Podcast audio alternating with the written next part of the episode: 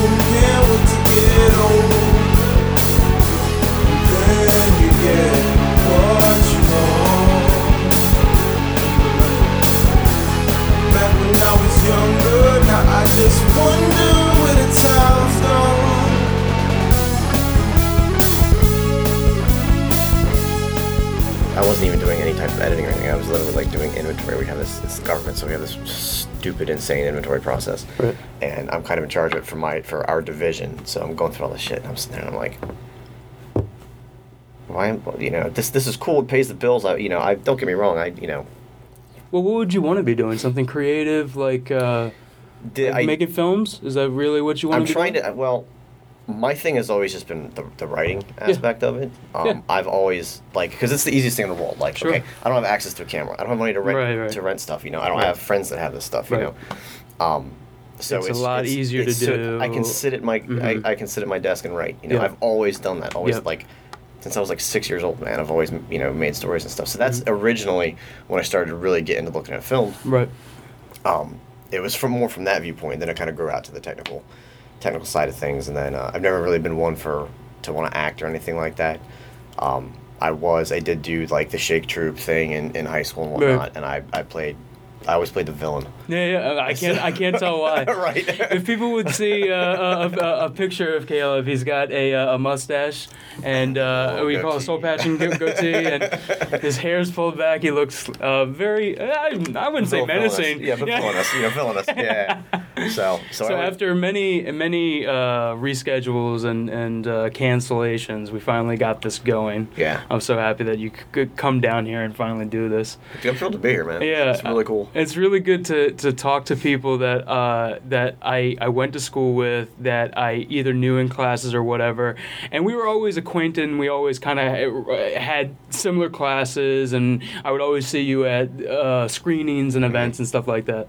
And I always thought, and, and subsequently after college, you know, I see you on Facebook and everything, and I love the stuff that you post. There's, I'm kind of like in love with your sense of humor and the stuff that you you put up. And we have a, I think we have a similar interest in in uh, in uh, music and film, and I really like seeing that stuff. So I thought it'd be interesting to have you on here to talk about, you know, uh, the, the th- talk, you like to talk at length about some things. I've I have been just witness to to long uh, message uh, streams, just threads of Right. of. Uh, you know, I- I get uh, wordy. academic. Yeah. Well, your friends too. I love I love seeing like a nice Yeah. long sixty message I man, thread I, I. I am like, I, like out, of my closest friends. I mean, the people that I've known for a long time and stuff. I am, Right. I am like the dumbest one. It's hysterical because, like, you know, I, I, it was funny because I, I do get into some, you know, debates. Like, I had this one friend I told you about earlier. Just Yeah. lives down in Wheaton, uh, and this kid is like, like serious. I've known him since the third grade. Right. And we were all like multiplying and dividing fractions. He was doing calculus oh yeah. the the teacher had to get a new book and Yeah, teach yeah. herself and do all stuff and it was just like I've been real, really close friends with this guy Mm-hmm. um, Smart dude. and it's funny because this leads me into something that I kind of wanted to bring up something Uh. that's been touched upon in a few of the podcasts I've listened to Yeah. um, he is one of these individuals who he's so smart he's so grounded he requires like a rational explanation for everything Right, and that can be. I, I get sometimes that can be obnoxious as shit. You know, Oh, it's terrible. Just- it's terrible. Like, and anything. Now, I understand it's like you shouldn't like um, uh, Prometheus, of Right. course, which you've talked about at length. But hole, but holes is what he's saying, like plot holes and stuff like well, that. no, I mean plot holes. Yeah, his his whole idea is is you know uh, you your enjoyment of a film. Right. Uh, rewards lazy writing and Yeah. lazy filmmaking in those situations. So why bother with it? And I'm like, Gotcha. well, fuck you, dude. Yeah, Like, yeah. You know. Yeah, so yeah. just using, for example, Prometheus as the example because you talked about it a couple times, uh, and I don't want to get too far into it, but Yeah, yeah. Let's not open that yeah, worms I- again. again. I will just say that I genuinely enjoy Prometheus.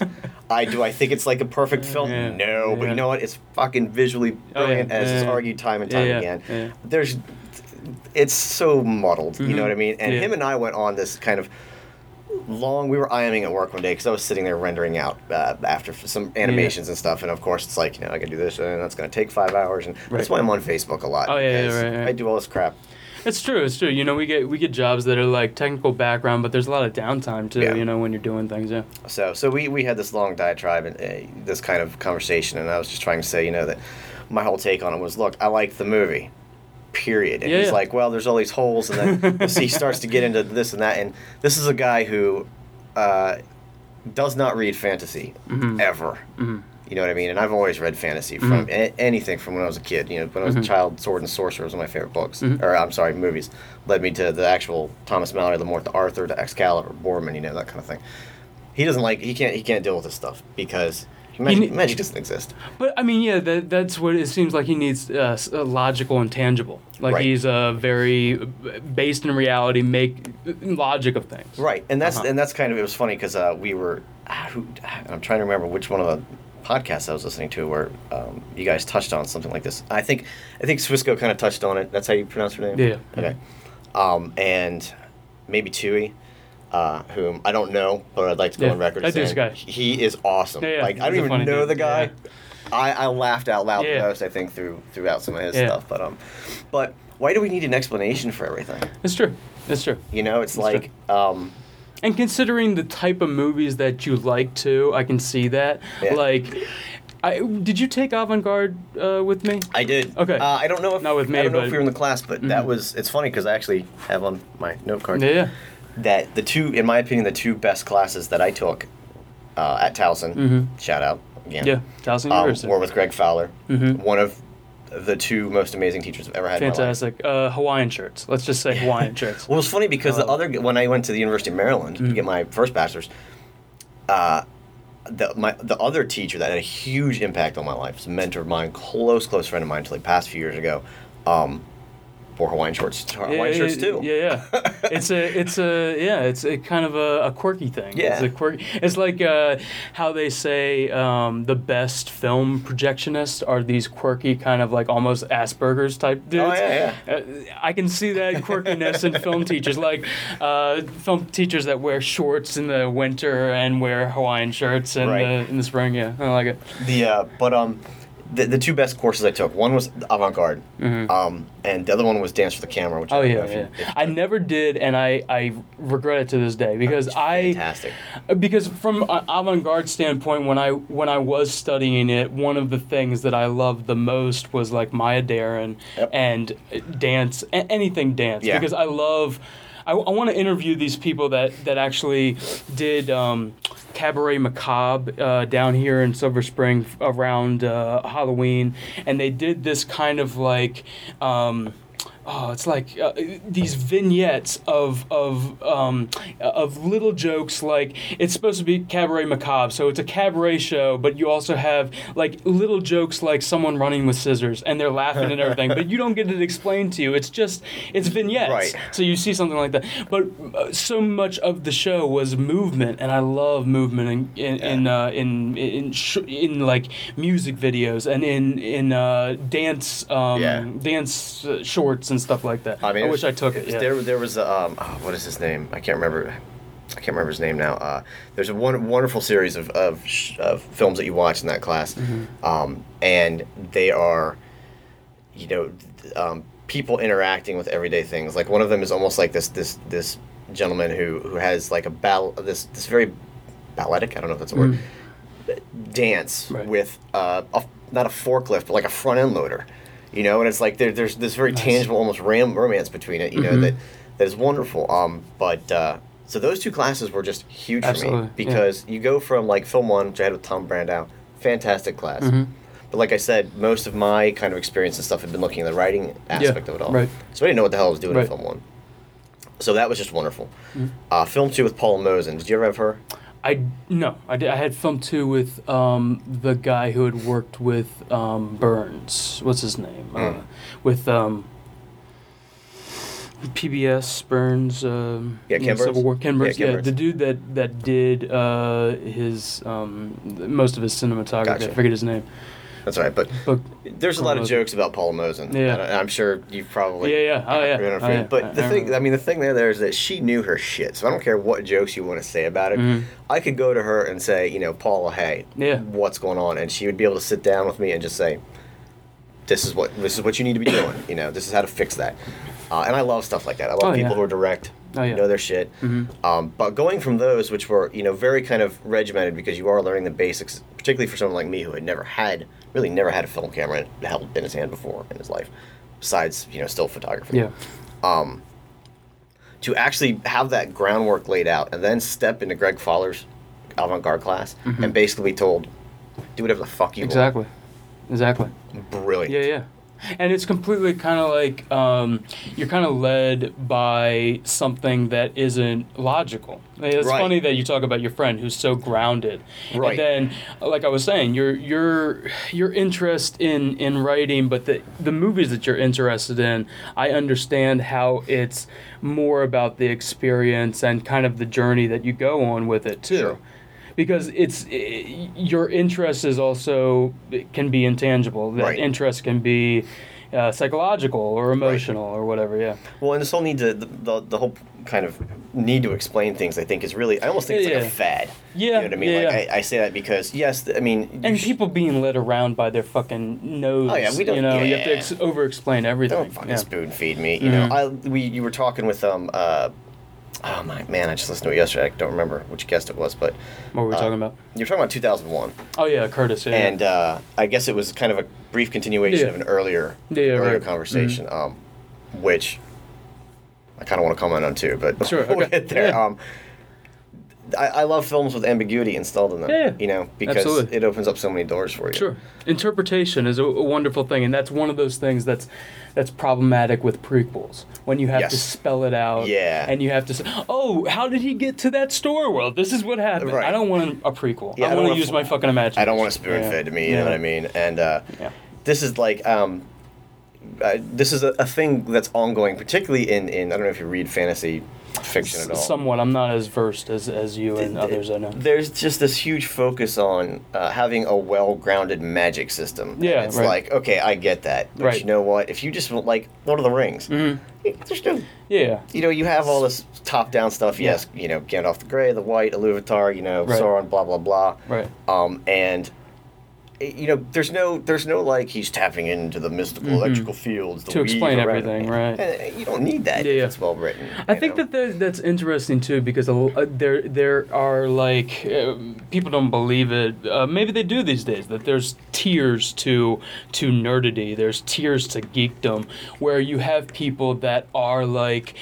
Um, this zombie movie, like I talked to, to Angela about this. Yeah. The zombie movie, I need to know where it came from. I need to know what virus caused it. I Right. need to know what, what started it. And to me, it's like, that's Why? that's almost abo- beside the point because a zombie movie is almost always an allegorical or satire or whatever, and that the zombies became something isn't usually the story. The story is kind of like the social breakdown, Right. And how we as human beings, not turned zombies, are kind of like we're fucking it up, you know? Right. No, exactly. So many of them. Well, it was funny because uh, when you were talking to uh, Angela about Mm-hmm. about it, uh, it, and she was talking about the uh, the Zombra or whatever. Yeah, yeah, the Zombra. She, she needs to know where the zombies came from, and, Yeah. and it occurred to me. I don't know if, if you've ever read World War Z. Yes. Yeah. hmm There's they never exactly get around to saying. Yeah. th- there's no way of pinpointing like Right. like whatever. I don't, there may be a patient zero. Could I think been- yeah, they yeah. allude to that like some kid in there, China yeah. Mhm. was like swimming and felt get felt himself get bit or something on his foot, and that was like it. Yeah. You didn't need anything more. Yeah, and to me, it's like always. So, so those tears. I always think about like there's, there are kids that are nerds that uh, to, in these days we would also discuss maybe uh, autism and Asperger's and, and certain Sure. certain interests that are uh, kind of interest in trivia and idiot savants and other Right. things.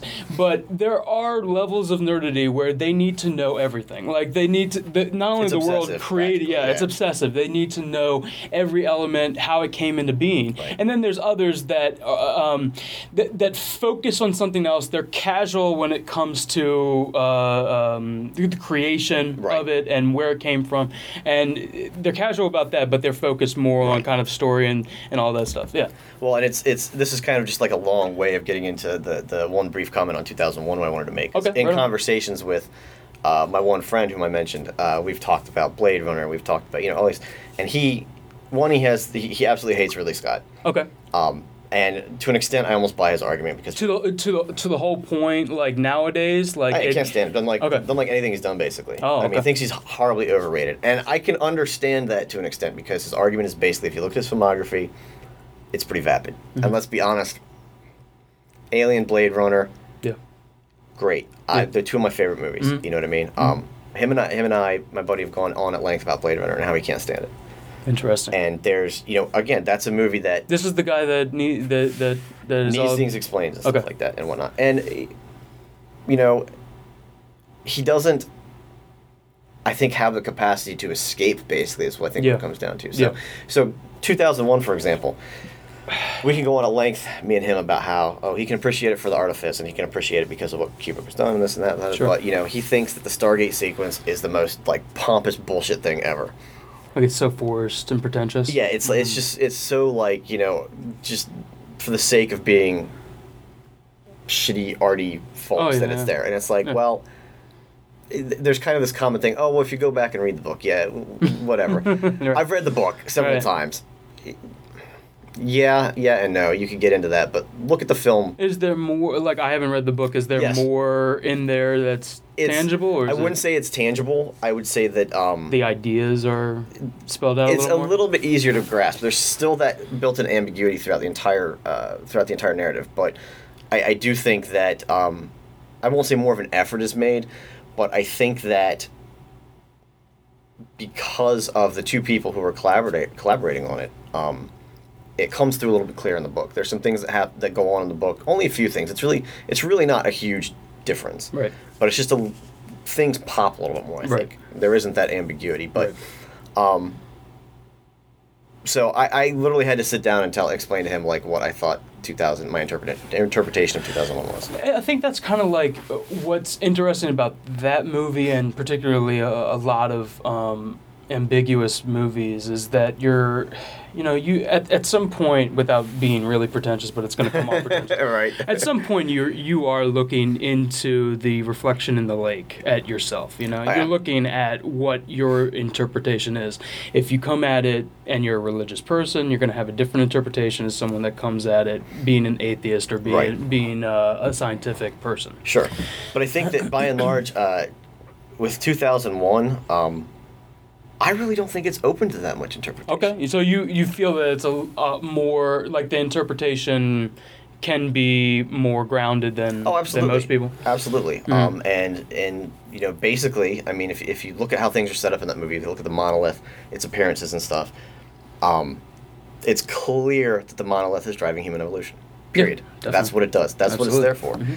Um, and when you look at where it kind of takes you, you know, you've got, you know, apes, chimpanzees, whatever, dicking around doing their things. Yep. Monolith pops up. Yep. What happens? They get violent. hmm And they also get tools. and they get tools. Mhm. You know, there's this Like sudden weapons, yeah. jump, Mhm. yeah.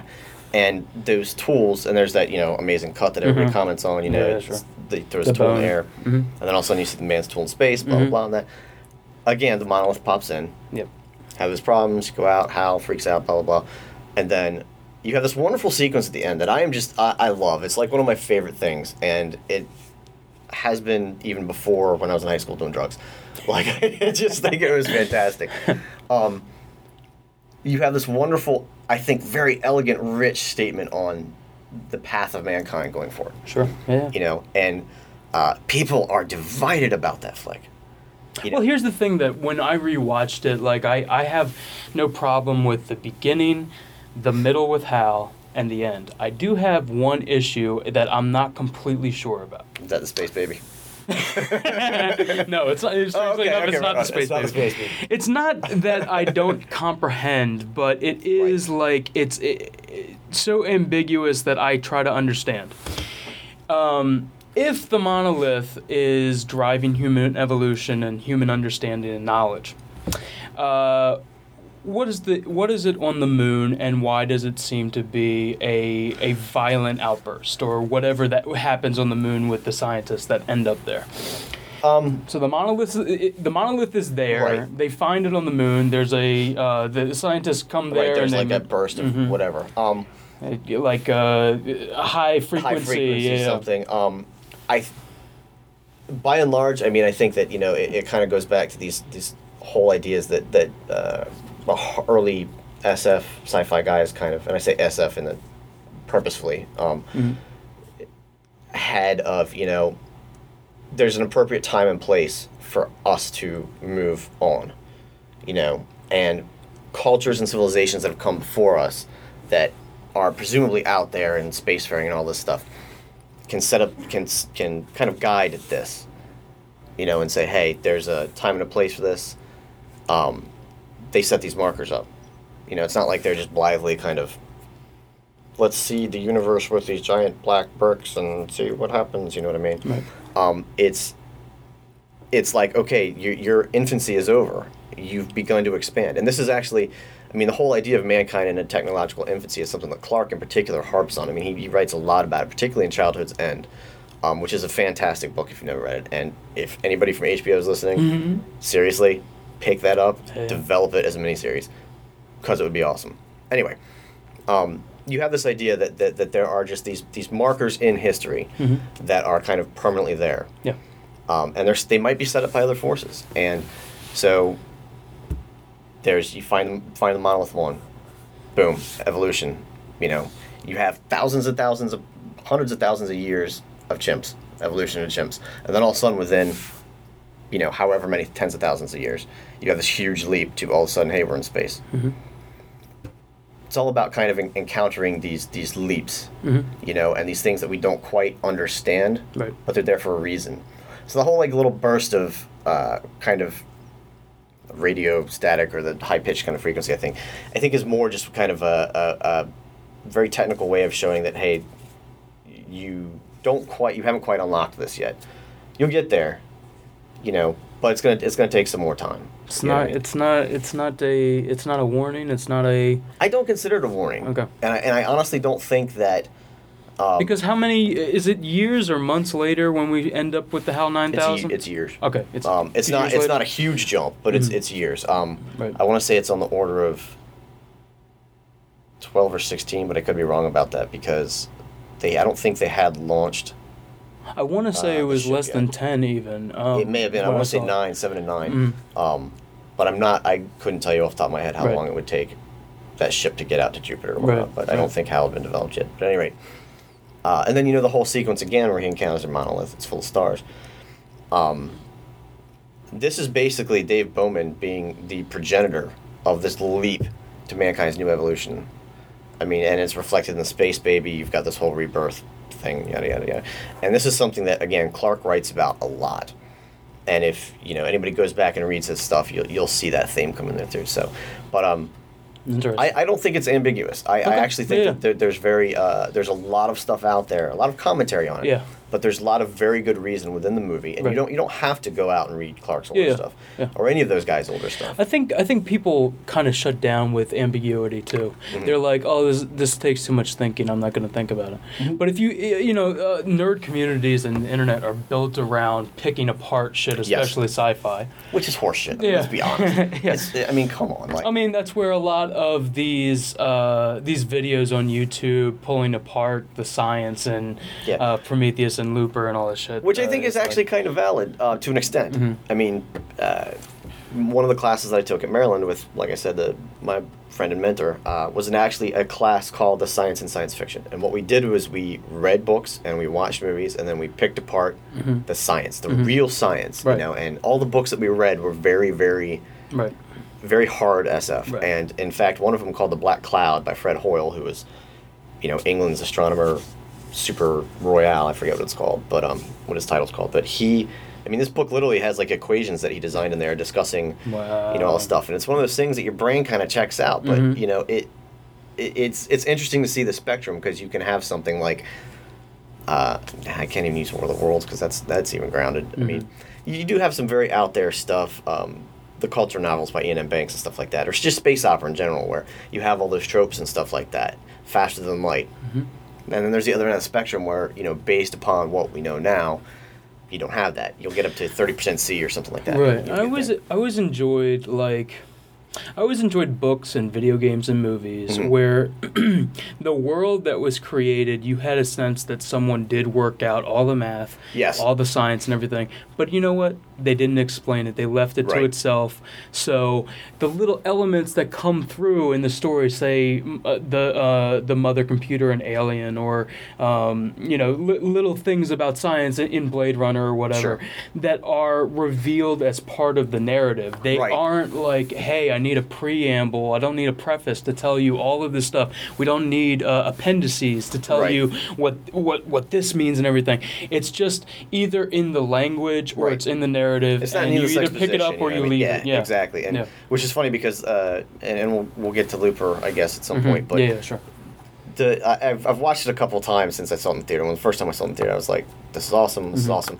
But then I the, on subsequent viewings, I've been like, you know, that voiceover is kind of pretty heavy-handed, Yeah. man. You know, Yeah, it's like bit. it's it's heavy-handed. I was like, I would have expected a little bit more of Brian Mhm. Johnson, but Yeah. you're a noir guy. You, yeah, like, you like yeah. noir. Um, well, he's all, the thing is, you know, um, as much in the wheelhouse as you would think it would be uh, uh, Brick. Yeah. Um, I was one of the most critical viewers of seeing that movie because I, when I saw that movie, I like, I like transposing noir speak to high school, um, um, Yeah, thought- uh, um, setting. yeah. But to me, I could not suspend my disbelief. Really? I'm like, You're talking like you're in the 1940s.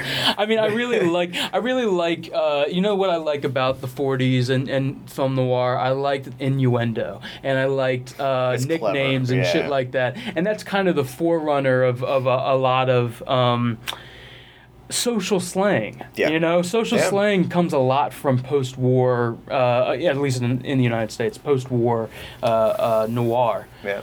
but yeah, no, Brick had I had to see it subsequently like two or three more times, and I'm like, I like the movie, I enjoy how it's shot, but still I can't get past the disbelief. Yeah. Now I watch Looper, and there's language in there that's also kind of slang and everything, but it's also kind of created in a in a Back to the Future fu- Yeah. future type thing. And I felt that it was more refined too. You know, what I mean, it's like there's yeah. there's a wonderful line in, in Brick where he hits the guy in the face and he says something like, you know, I've I've got five fingers and I slept for four hours Yeah, last night, which is one more one more than each of you got or something. Yeah. And it's this wonderful line. I remember laughing, stuff, yeah. and it was like, okay, th- but yeah, there is that kind of bizarre disconnect. But I don't know why it is for me because it, I, anybody else would say, "Oh, that's in your wheelhouse." Oh, no, you no, love no. I, I, I- I feel you on that. I- Here's I- here's my question for you. Yeah, yeah. Being being a, a, a- a fan of the movies that you are, and being in film school at the time that you were, how do you feel about Boondock Saints? I fucking hate it. I fucking hate it too. Jesus Christ. Uh, here's the thing. I remember watching Boondock Saints and thinking, hey, this is this is pretty fucking cool, man. Yeah. And I watched it with my buddies, uh, and I was like, this is this is good. And then it it's just a movie that doesn't hold Yeah. up, Yeah. and it's like Willem Dafoe, obviously, he's he's just fantastic. Yeah, you know. he's fantastic. But instantly, I watched Boondock Saints, and I'm trying. I'm trying to absorb as much information as possible of the movie. I'm reading about Troy Duffy and what a prick. Yeah, yeah. Oh my god. I'm like, Jesus. to me, to me, douche. yeah. to me, Boondock Saints can can go eat a dick and die somewhere. But that fucking documentary overnight Oh, right? is the best thing that's ever been brought into the world. Awesome. I love it. Well, on that tip, uh, uh, I'll tell you another movie I can't fucking stand is Donnie Darko. And there you go. We just talked about it on the 30th episode, me Did and ya? Fernando.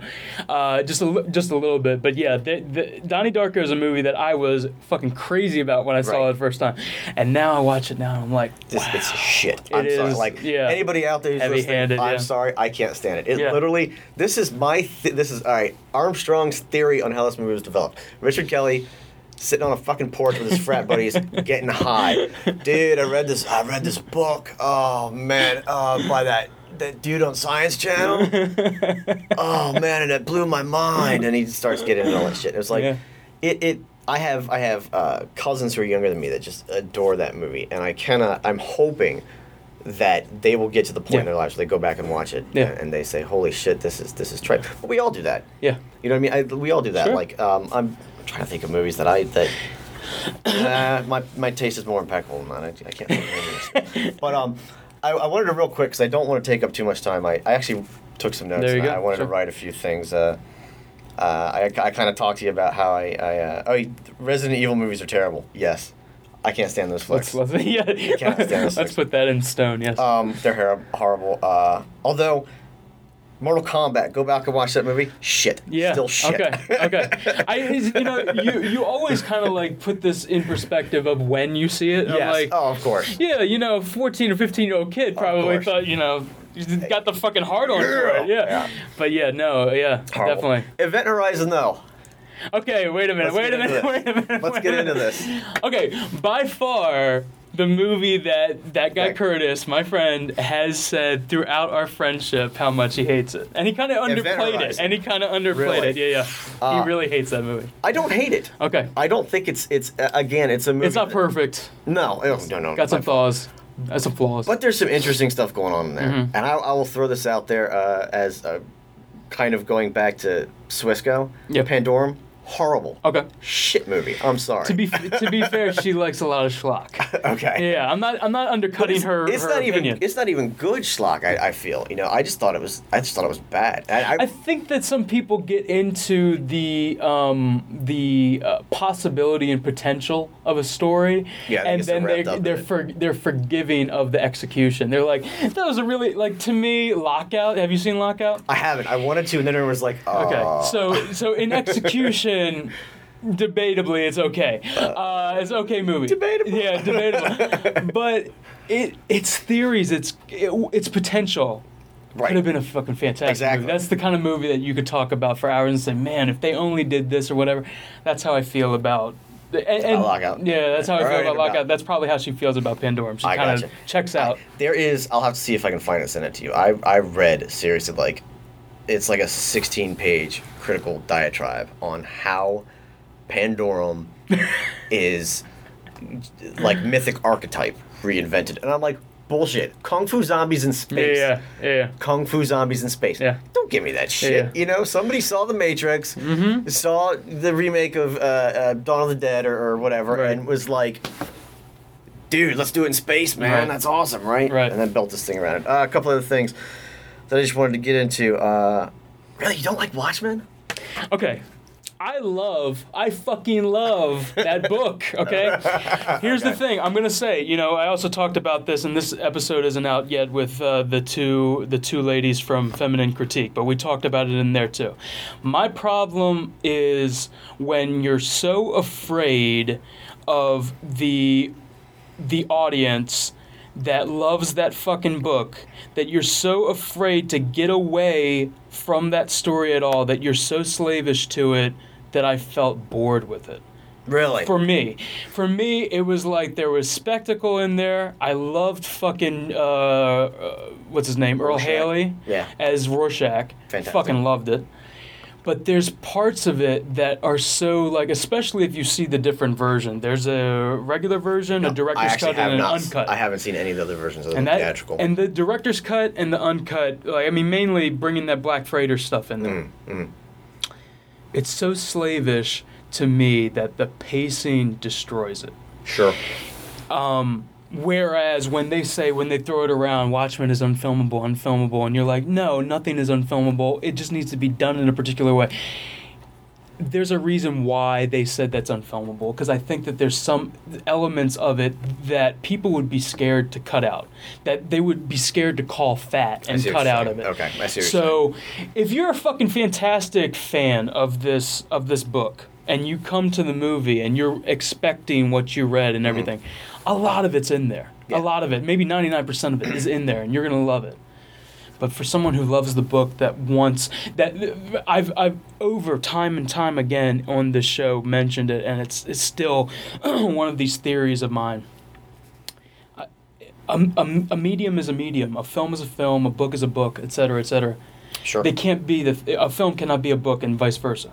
Sure. So to me, even though comic books are the most visual contender to be films, it's still a a book this thick right. at 12 issues, huge, something yeah. like that.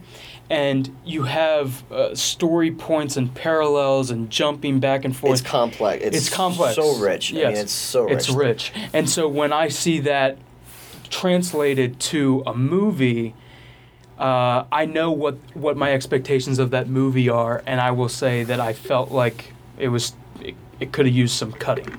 Sure. Whereas I also I also make the relation to uh, the other Alan Moore thing, V for Vendetta. Yeah. Which is extremely a, a really good update of the source material, but a lot of people that loved the book went to see that and said that is shit. Why would I go see that? So it's a juggle, but you like it. You like the movie, uh, Watchmen movie. I, I legitimately think that it is the best version that we actually could have hoped for if Okay. somebody was going to film it. Yes, That's okay. not to say that I don't think it's flawed. I think Right. they made very intelligent decisions. I'll, Right. I'll give you one thing that I, I've debated this time and time with people is the whole scene with Silk Spectre and the owl where he's he they finally uh, have sex on the ship and Hallelujah is playing and Mhm, it yeah. comes across as so corny. Yeah. The fact of the matter is that if you know the material, Yeah. you know that the owl had uh, a problem with um, getting it up basically. Mm-hmm. Yeah.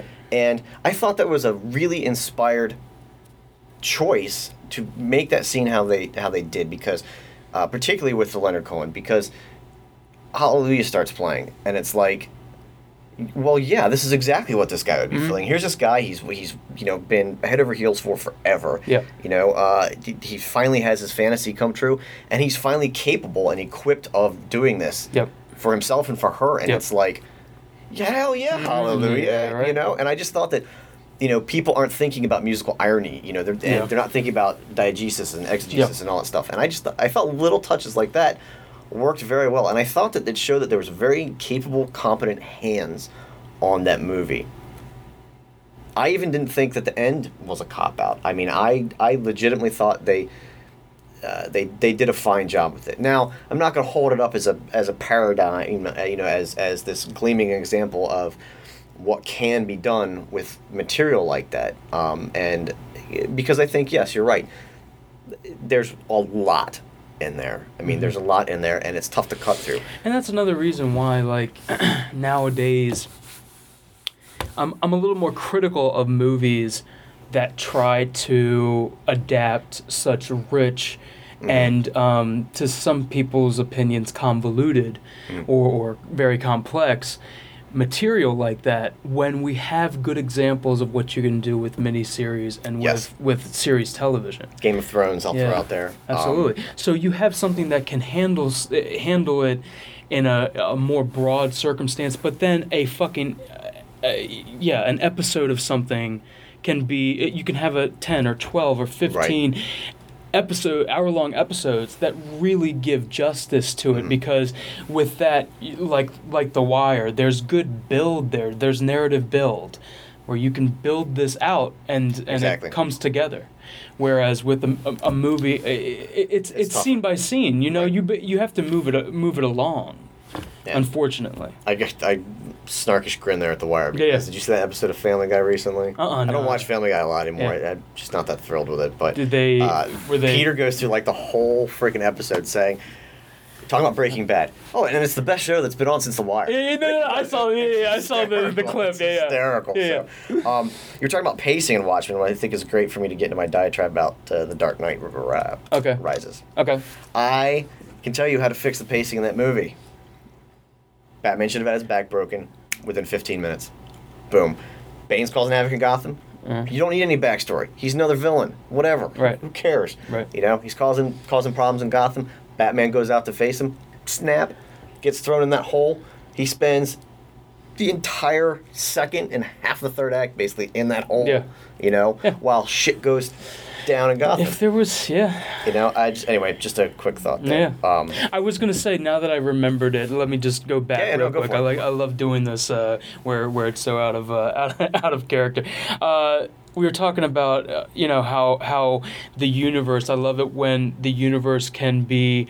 Uh, can be you feel like the science and the math has been figured out but it's not necessarily just spoon-fed to you or explained to you throughout the narrative but the Right. narrative actually gives you those little breadcrumbs to follow it along primer Yes.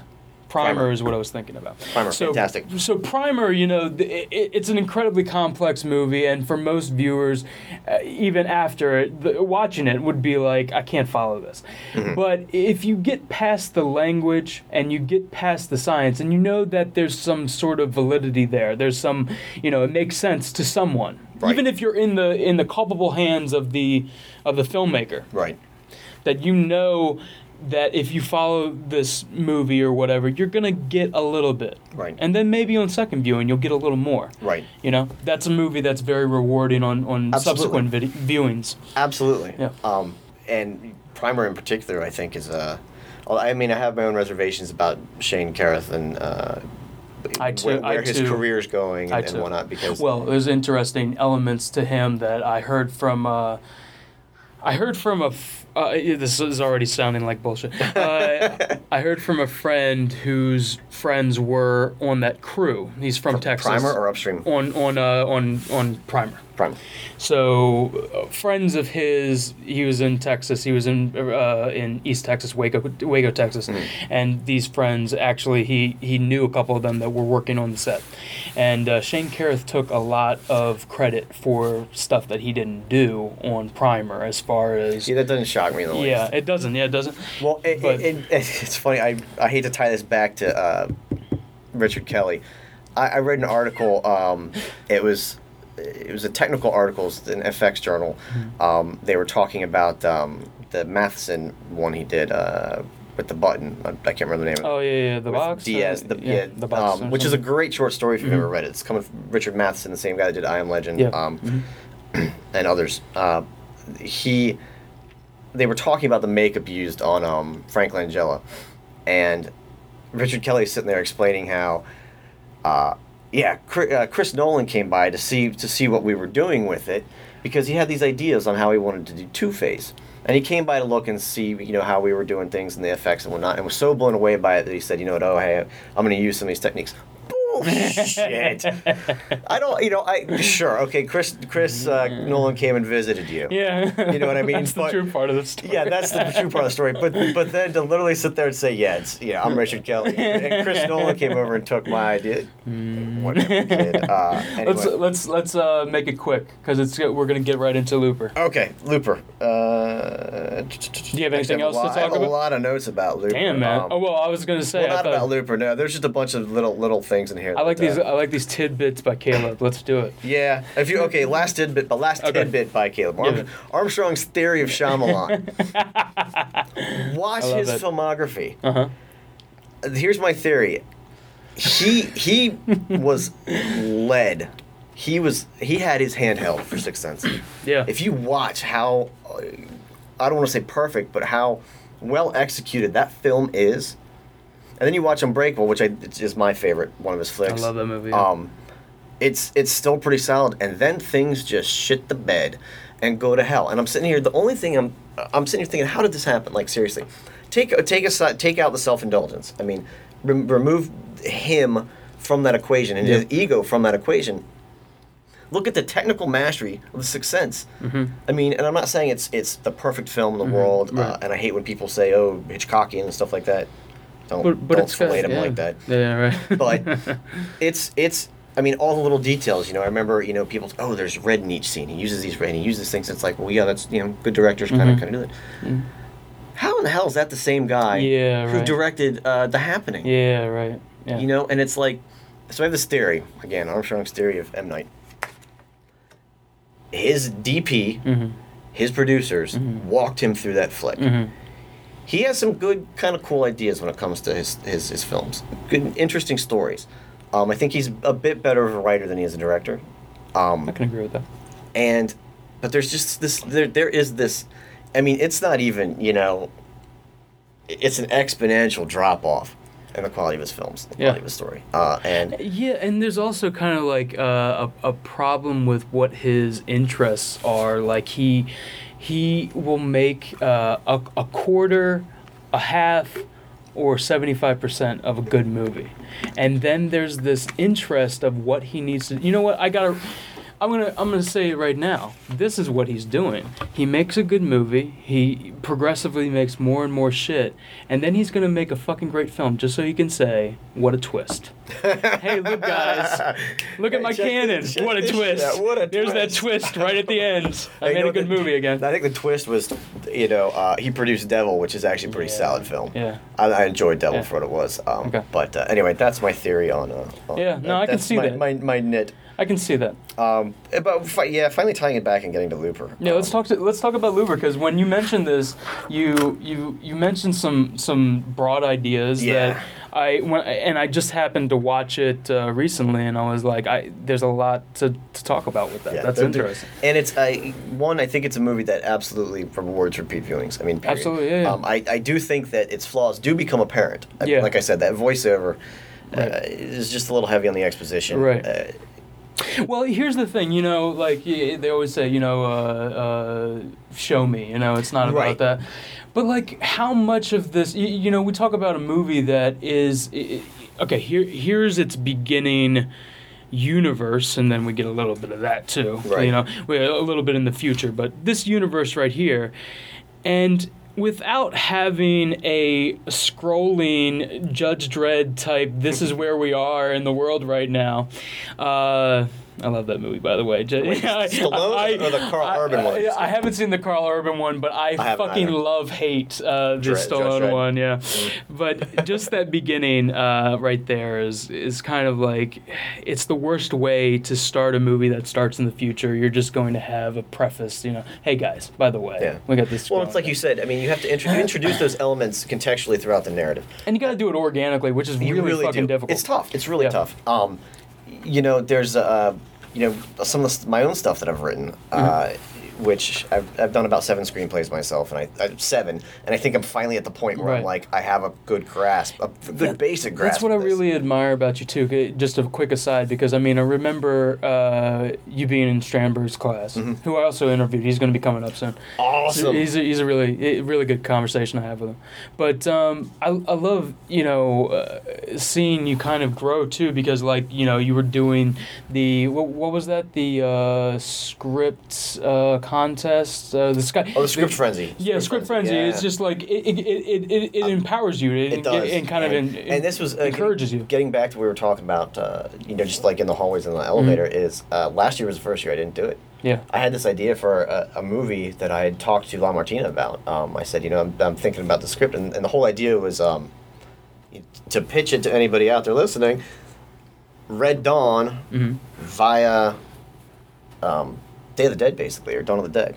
I mean, I think that that just locks in. I mean, it's Yeah. perfect. You know, you've got this little town yep unbeknownst to them, all this stuff starts happening with the Yeah, zombies, right. and then they have to run up to the to the uh, the north and whatnot. It draw it would draw on a bunch of different things, but I sat down and uh, script frenzies every April, and for months I had I had notes I had notes about this, and I sat down to write it, and it it, it just did not take on a Didn't life. come out, it yeah. did not come out, and I got maybe I got the first act hammered out, Mhm. and I I just it it it Yeah. just deflated, and What do you think? I mean, I talked a little bit about this with uh, with John Bennett. What do you think about as as a since writing is so so near and dear to you? Do you believe in the idea of uh, writing every day if you're a writer? yes. Because I feel like his his reasoning was that if you write every day, at some point you're going to exhaust yourself. there's a there's a cure the there's a cure to that uh, and there's there's two things here. Yes write every day but it doesn't matter what you write. Hmm. um, I, I I don't care if you if you write an email an at length email to somebody. You know uh, I recently reconnected with an old ex of mine on Facebook Mm-hmm. and the conversation was just so bizarre. She actually said hey uh, I'm, I'm not going to take the time to, to write to you what's going on in my life because I'm kind of busy so why don't you just Facebook stalk me and figure out what you can?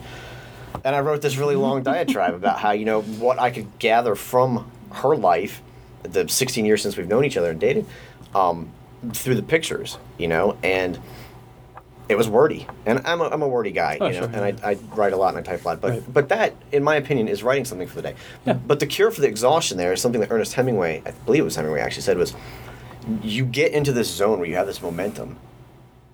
Stop halfway through it because um, I'll give you a perfect example. Uh, two script frenzies ago, I had a ton of stuff going on, and literally it came down to the wire. You know, the whole idea is to write you know a hundred page script in thirty days. Right. Um, I just had a lot of going on that April, and I, I, I, I wasn't able to spend enough time getting all my shit together. Um, I cranked out a script, 120 pages, four days. It's shit, don't get me wrong, but I got it done. I got it done in four days. And what carried me through that was when, once I'd hit my stride for the day, I would maybe give myself one more page, and then I would stop, so that I eager to pick it up the next day and just roll with it. And once you get into that habit, it's fantastic how much you can get accomplished when it comes to writing. Um, in my opinion, That's great. um, and I don't remember how we got tracked off of Don't know. Looper again. But Looper, let's go but, back Oh, contextually, yeah, introducing those those elements contextually, Yes. organically in the Mhm. narrative, fine. And I honestly think that you could probably watch Looper without that voiceover, Mhm. And you're still going to completely understand what's You'll going get on. it, yeah, You'll get it. Um, but the more I've watched it, and uh, again, I, I have to remark, I don't think you, you- I've communicated effectively how much you doing this podcast has actually kind of compelled me to try and actually get back to That's awesome, man. the craft of what I like doing, you know, the filmmaking and writing and all this kind of stuff. That's good. Um, listening to the podcast and then sitting there watching Looper, I was, uh, you know, it's just like sitting there thinking, okay, let's let's shift into kind of analysis. What's going on here? Yeah. And uh, the second or third time I watched it, my you know my wife hadn't seen it. And I went out and bought the Blu-ray, and we sat down and watched it. And it was right after uh, Newtown in, in Connecticut. And um, me being, I think, quite maybe. Well, no, not if you've had Strandberg and a couple others on. I was going to say, I think I'm probably one of your oldest guests on. Yeah, yeah, yeah, yeah. um, being sure. 35 and not having any kids of my own as we talk, but Right. Uh, you know, I, th- I mean, this is just horrible, and I, and I don't mean to be so heavy on your podcast because it is kind of it is kind of light usually, and Right. um, you have a lot of fun. But But it's super. It's super important too. I mean, like, there's this point in in we're at a, bre- we're at a tragedy, breaking point, and it's like I, it's been on my mind lately. I think it's, it's been heavily on my mind lately. What I think is the point I'm trying to make, and and uh, you know, I'm, I'm sitting there exploring what, what Johnson's trying to say, and any, anything that he might be trying to say or do throughout Looper. Uh, you know, there's we could sit here and talk about uh, identity, for example, as a, as a main theme. You know, and, and you know what decisions lead you to X, Y, Z, and who you become in the, in the past, and you know, can you you know what good is hindsight? You know what I mean? And and I think that's a very literal exploration of you know. I can go back and change this and whatnot. Uh, and they eschew all of the, the details, the paradoxes and stuff like that, which I think is appropriate. You know what Right. I mean? But um, you know, but there's this wonderful, wonderful line that Emily Blunt, Emily Blunt says, uh, her character Sarah, and, I, and honestly I can't remember. it, I have to paraphrase it, but she's lying in bed. Uh, you know, she's been doing a little TK thing, and it's, pieces are kind of coming together. Um, and you know, Joseph Gordon-Levitt is sitting there, and they're talking, and she's explaining how when she came back uh, for Sid and all that stuff, and she she has this wonderful line where she says, you know, being in the city, you see all these, you know, basically empty, miserable young men. And it got me thinking, you know, something that was weighing on my mind. You talk about these mass violence and these shootings and stuff. What's the one common theme? People are looking at movies, video games, this and that. No one has explored the fact that it's all young white men sure. Yeah. what is going on with young white men in this country. I- In gen- we'll say in this country because you know obviously there's nuances and differences, you mm-hmm. know, and stuff. But what's going on there that that that is really you know affecting them to this? And Right. I'm sure there's a ton of different things we could get into. But it struck me that I think if there if there is something prolific in Looper. And it might not be something even that Johnson is trying to be overt about, and uh, you know, it could just be one of those kind of, you know, subtextual elements that that as he's writing is pouring out, he's not quite you know getting a hold of. You know, it's it's not a conscious effort. Basically, is what I'm getting to say is that he makes some pretty bold statements in that flick. Um, Absolutely. you know about the nature of uh, disasters like this. I mean, what happens when when the rainmaker in the future goes off? I mean, Right. murders hundreds of people. You know what I mean? Yeah. So that's a mass killing right Yeah. there. You know, and where did that come from? Mhm.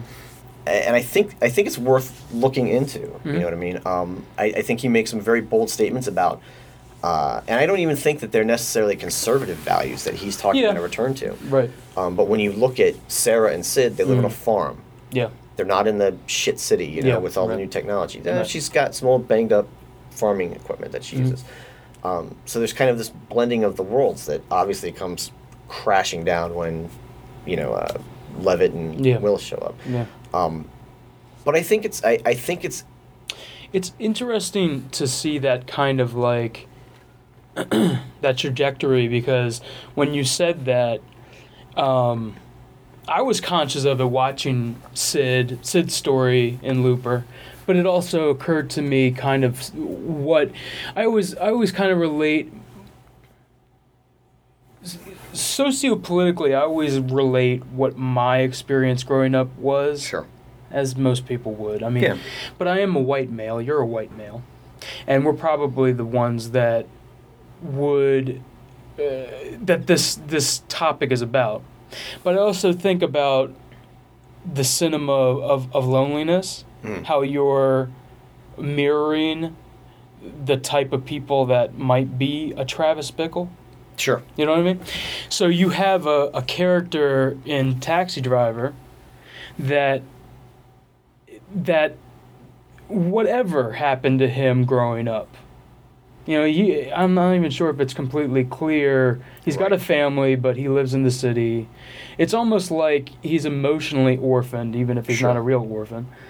So that that type of person that he is as a middle-aged male is so alone in a fucking city that's so populated. So no matter how many people are around him, he is Right. He, Alone. he's isolated. He, Yeah. You know, sheltered. Yeah. So But it's by his own doing. I mean, to a large extent. absolutely, You know I mean? absolutely. So uh, you know, and, and the reason I relate Taxi Driver is because he he pushes himself to a, a, a violent outburst. Mm-hmm. And I don't think that he ever has someone like Emily Blunt's character trying to understand him Right, and trying to trying temper that, yeah. temper his fear. Right. Whereas uh, someone, uh, you know, I'm not. Uh, you, you could talk a- at length about the the psychological reasons of Newtown and the people Right, right. that do violence like that. But uh, there's something to be said. Yeah, there is something to be said in Looper that there uh, has to be a a breaking of the pattern. Right. That Sid has to be the breaking of the pattern. Right. Uh, combo breaker. No, yeah, yeah, There's- yeah, yeah. No, there's the yeah. It, um, absolutely. I mean, and like I said, uh, you know, Sid is a wreck. I mean, the kid's a wreck Yeah. until Joseph Gordon-Levitt's character comes Yeah. into the picture. Yeah. And again, I think there's a very bold statement on there on family dynamics. Sure. I won't say traditional values, quote unquote, because you know that gets too far into the Mm-hmm. Right. political side of things. Right. Um, But I think it's a very important thing to to, to, to mention that you know uh, it, it's it, it can it can be debated, but the the question of having two parents. right. Uh, not necessarily always traditional male female, Right. but having two parents to raise you is a very interesting reason why we have that right. you know in our in our just in our physiology and right, right, and the- sure. the- and it, and it's very, it's it's it's very, we're very conscious of it. I mean, it's it's not Yeah. something that you know is is is subconsciously Mhm. floating around back there. You know, Mhm. there is this kind of awareness that uh, it seems to take two. You Yeah. know, and expanding upon that, uh, it, it it doesn't necessarily, I think, just take two. It ta- it's it's that old adage, it takes a village, and yeah um, you know, I was having this conversation with a, another friend of mine who lives up in Pittsburgh who has a one year old. Um, and uh, I was having this IM yesterday because I was doing some color correction and I was bored out of my freaking mind. Um, and we started talking, and, and he he's kind of pretentious as well, um, but he, he's a musician and he's he's really good when it comes to music. Fantastic. That's his passion. Yeah. That's awesome. But when it kind of drifts out from that circle, uh, it, it, and I hate to be so dismissive of, of his attitudes and stuff like that, but uh, he'll he'll put out like the like the most kind of general statements. Like I remember, I think we were talking about Drive, Mhm. uh, and about how he didn't like it. Yep. And I, you know, he, I, he was like, I understood what they were trying to do with the long takes. Oh, really? Yeah, yeah. Why don't you explain it to me? right. You know, so, but we had this conversation. He he has a one year old boy, and he, you know, uh, again, just as much as I hate to say this because he's my friend, has kind of shifted into parent mode where I have kids, you don't. This is the way things are. You know, like this is the watching them. Yes, you're gaining this insight into how a person can develop and whatnot. Uh, my other friend who lives in Wheaton has two boys as well. Um, although he's not quite as shitty as well, I won't say shitty, but he doesn't come across as quite so condescending at times uh, when it comes to his boys. Um, but my buddy from Pittsburgh is like, you know, we were talking about. I I told him I was coming on the podcast and, and whatnot, and he said that. Uh, uh, which is probably going to come back to bite me in the ass. Uh, Dave, sorry, you were being shitty yesterday. um, because I will put it out there that hey guys, look, I did Greg's podcast. Um, but at any rate, um, Preemptive apologies. Right, not even preemptive. it's not even preemptive. Uh, yesterday, I was sitting here reading some of the stuff he was eyeing, and I'm like, ugh, all right, because he's he's rehashing the same old arguments, you know, Yeah, Uh, uh, violent video games and this Right, and that, and, and specifically first-person shooters and the militaristic style uh, are purely cu- or are very culpable, and, and I'm sure yes, that's an element. But then he starts going on about how you know what, uh, my son always used to sit in his chair to eat his food. And that was never a problem until he saw a kid stand up on the chair. And now we can't get him to sit back down. So yes, you know, there's these ideas that, you know, kids develop this way and they mimic what they see and whatnot. And Yeah. again, I think I've kind of drifted off into other territory No, no, here. But yeah. um, It's appropriate. but uh, you know, I think what what is also interesting about Looper in that terms of those those values in those contexts is, um, I, I don't necessarily think that it's it's a commentary on uh, poor parenting necessarily. Right. Um, I think there's a lot of redemptive, uh, like kind of stories and subtext going on in that, and and it is largely, I feel, a, a movie about redemption. Um, and she, you know, Sara's trying to to get to, to help Cid and to do the right thing and whatnot. She, you know, was all shitty before, uh, going out and horning it up or whatever. Um, but she's trying to do right by the kid. You know what I mean? She's trying to do right by her sister. She's trying to do right by the kid. Um, things don't kind of start to fall into place until Joseph Gordon-Levitt's character shows up. I don't think that's a commentary on bad single parenting and how destructive that can or cannot be. Right. And specifically, and I say that specifically because what happens to Joseph Gordon-Levitt? He's in the picture and then he's out. So, as profound as it may be, a commentary on these traditional kind of ideas of, you know, uh, two people involved in the, you know, two two mentors, two, two. Uh, I, I don't want to. I don't want to limit to mother and father, but that's just the easiest way to to, exp- well, to it's it it's it's interesting that you look at it that way because someone could a- absolutely also look at it as, um, even though Joseph Gordon-Levitt is there as a as a almost a, a, a weird father figure, but he's also there um, as uh, as a firewall, as a protector to the shittiness of the city, as uh, the shittiness of of his world, the shittiness of gangsterism and Right. and crime, and a guy who's willing to kill children, which is Yeah. very shocking if you really think about it. a guy that's willing to kill children for his own selfish. That scene was Yeah. That's like that scene was was powerful. I really thought, Mm-hmm. um, and I, I and I say powerful in the sense that uh, I think some of the techniques employed actually with, with that scene were actually pretty fairly standard, what Yeah. you would expect from a scene like Sure, that. sure. Um, the cutaway and yeah, uh, you know, kid kind of looking up and whatnot and. Right. seeing the strange man and um, but like you think about Willis's motivations. Like at some point you're really rooting for Willis, and then at some point you're not. Yeah. Some point he's he is uh, he's am- amazingly badass, and you're lo- you're loving that he's willing to do this for this beautiful woman who changed his life. right. And it's it's beautiful. It's a th- beautiful. Then idea. you see the lengths that he's going to to do the this. willing what he's willing to do Right. and you're like this is evil this Right. is fucking evil and to have uh, joseph gordon-levitt's character the younger version of him realize that he has to break the pattern break the chain Right. because he he doesn't want to become that regardless of this woman that changed his life in the future Right. he doesn't want to be a fucking child killer No. and this kid right here, as he sees as he sees with Cid, is that he's incredibly vulnerable and able to be incredibly sensitive. Mhm. It's just that it's just the fear, the fear when it ta- overtakes him, the anger Yeah. that overtakes him. And I think, you know, Joseph Gordon-Levitt sees the sensitivity and the and the vulnerability in this kid. His mother sees what she needs to do, this understanding.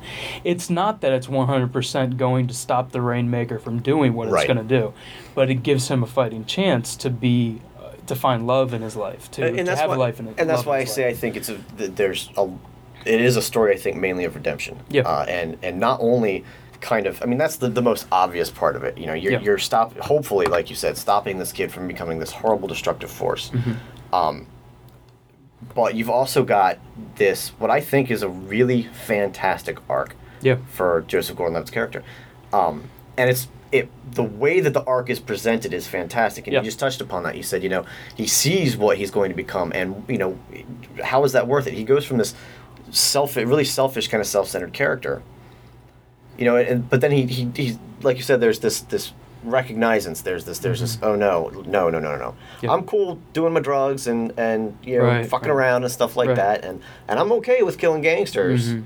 You know that's kind of part of the world I was raised in, but you know there's this kid Yeah. you know and and this this is this is horrible and this is tragic and that's i think where things get very overt and what uh, in some of those themes that are going on So you in the you film. you see you see kind of a traditional family structure? In the film? Mhm. i do, um or, or is it is it it's at the end of the day it's not saying that it's necessary. No. But it's saying that, that there's value in it. Value in it that right? there's certainly value in it. And it's funny because uh, right it was either right before or right after i saw looper. Actually it might have been before. Um, i was listening to npr npr uh, and much like um, uh, Tui, I, I, I have a really short drive to work. I mean, I I literally work eight miles from my house, so it's you know 12, 20 minutes. yeah Um, I hate the radio. Yeah. so I listen to NPR a lot yeah and they were discussing how uh, you know there's been this this long kind of epidemic almost of you know absent absentee fathers and Sure. stuff like that um, and they're finding that the father figure apparently when, when they're studied doing studies and stuff they're finding that the father figure in many instances is i don't want to say more important to a kid's development but is drastically more important than what they thought they're not trivializing the mother's side of it Sure. or um, the other partner's side of it but they're simply saying that I I wouldn't I wouldn't dare, but to say that like I'm not I'm not the masculine version of a feminist, but as far as genders go and gender roles go, I think that it's been consistently underrated and mm-hmm. underwhelmed what kind of things the male presence and it's it's extremely extremely tragic right. and sad for people that don't have fathers. Absolutely. Same same thing as I imagine not having not a having mother. a mother. Well, and I think what this kind of comes down to is largely uh, kids don't understand context. yeah, Kids, they don't. I'm sorry, they, and it's it's it's one of those things where you know it's like your brain doesn't stop growing until like you're 24. Right. It's legitimate, you know, legitimately verified. You know, kids don't understand context until a certain age. yeah, Um, and when you think about violence, uh, something as innocent as. Toy Story. right, right, right. You know, Right. Uh, Woody. This is a point that another friend of mine made. Woody beats the living shit Yeah. out of Buzz Lightyear. yeah, yeah, And a one-year-old, a two-year-old, Yeah. a six-year-old Yeah. isn't going to understand the context. Um, that's interesting. I never thought. I, I, I, I've thought about this, but I didn't know that's where you were going with this. This I- is this is opening my mind to something. There, there's this. Yeah, You can say, okay. Um, I'm trying to think of a be- of a better example of a better like you know hero or something like that. right. Um, but I think in the simplest terms, a Disney movie or something like that, or a Pixar movie, you know, Woody, you know, and beats the piss out of Buzz when he first shows up, doesn't like him, you know, bullies him, vilifies him, all this kind of stuff. And a kid d- d- doesn't understand that, that that those things, you know, again, are- in con- and contextually, there's a reason for them. All they're seeing is this guy that they like, this funny, you know, character, beating the piss out of another one for, for whatever reason. They, they don't care. They don't matter. You know, and then getting back to what my other friend said, then they're standing up on, on the chair because they've seen it before. Mm-hmm. You know? Mm-hmm. So you have to be, th- there has to be that guidance. And, and that's what, that's where I think, uh, you know, th- that getting back to the, the family kind of structure, that's what that's what parents are there for, in my opinion, uh, largely, is to contextualize the world around them. There are hard lessons to learn in the world. Kids are going to learn them on their own. A lot of them. You don't stand up on the chair because you're going to fall down and hurt yourself. You know what I mean?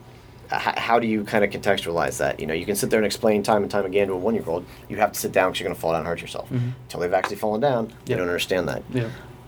I got my ass beat a lot in middle school. You know, I've been in my fair share of fights. Right. I know what it feels to have the piss beaten out of me. You know what I mean? It's a horrible thing. Mm-hmm. You know what I mean? Yeah. Empathy goes a long way, and, Yeah. you, and a little humility goes a long way. And you have to have those figures in your life to contextualize it, It's true. to, to, to add that, to say, hey, you It's know, s- I think I think about all the the the violence that I saw in uh, movies, that I saw in in news coverage. Um, anytime, you know, I remember distinctly even a uh, a time. Uh, on the bus driving to school, and we went past this shopping center, and another school bus had been in an accident, Mm. and there was this body-shaped mass with a white uh, Sheet, sheet over it, and I we were stopped because we couldn't get through. We were stopped, and it was long enough for us to just dwell on Right. what this is. And this person, like the sheet goes up to where the head would be, and then darts Oh, down. wow. Someone got Right. decapitated, and Wow. there is blood everywhere. all over the place. So I don't know if that was someone on the bus or if that was someone that got hit or whatever. But you see that at that age and outside of context, or out, uh, uh, Rambo outside of context, or any sort of violence outside of context. I think you're right. I think uh, it would be uh, very difficult to argue empathy for someone that doesn't have that, Right. doesn't have that context. And I and Yeah. in, in thinking about the, these issues, kind of sparked off in my uh, with Looper. Um, you, you know, I've I've always argued that basically, uh, and this might be a bit of a leap. Fight Club, for example, Mhm. is basically the current generation's um. Catcher in the Rye. Absolutely. Yeah. I mean, and here's Yeah. the thing: is, disillusioned. yeah, like you listen to so many people talk about Holden Caulfield and stuff, and it's Yeah. like, and how much, oh, he's a great character. No, he's not a great character. I'm sorry, Holden Caulfield's yeah. a shit. He's a piece of shit. Yeah. He's there to be pitied. Yeah, yeah. You know, you look at Ed Norton's character. uh huh. No, Mhm. you're not supposed to like him. He is to be pitied. Right. You know, Right. That I think is very profound. Young white men who once had everything. Yeah. You know, and this is as much a commentary on white privilege as is. anything else. Absolutely. Now they're there to be pitied, Yeah.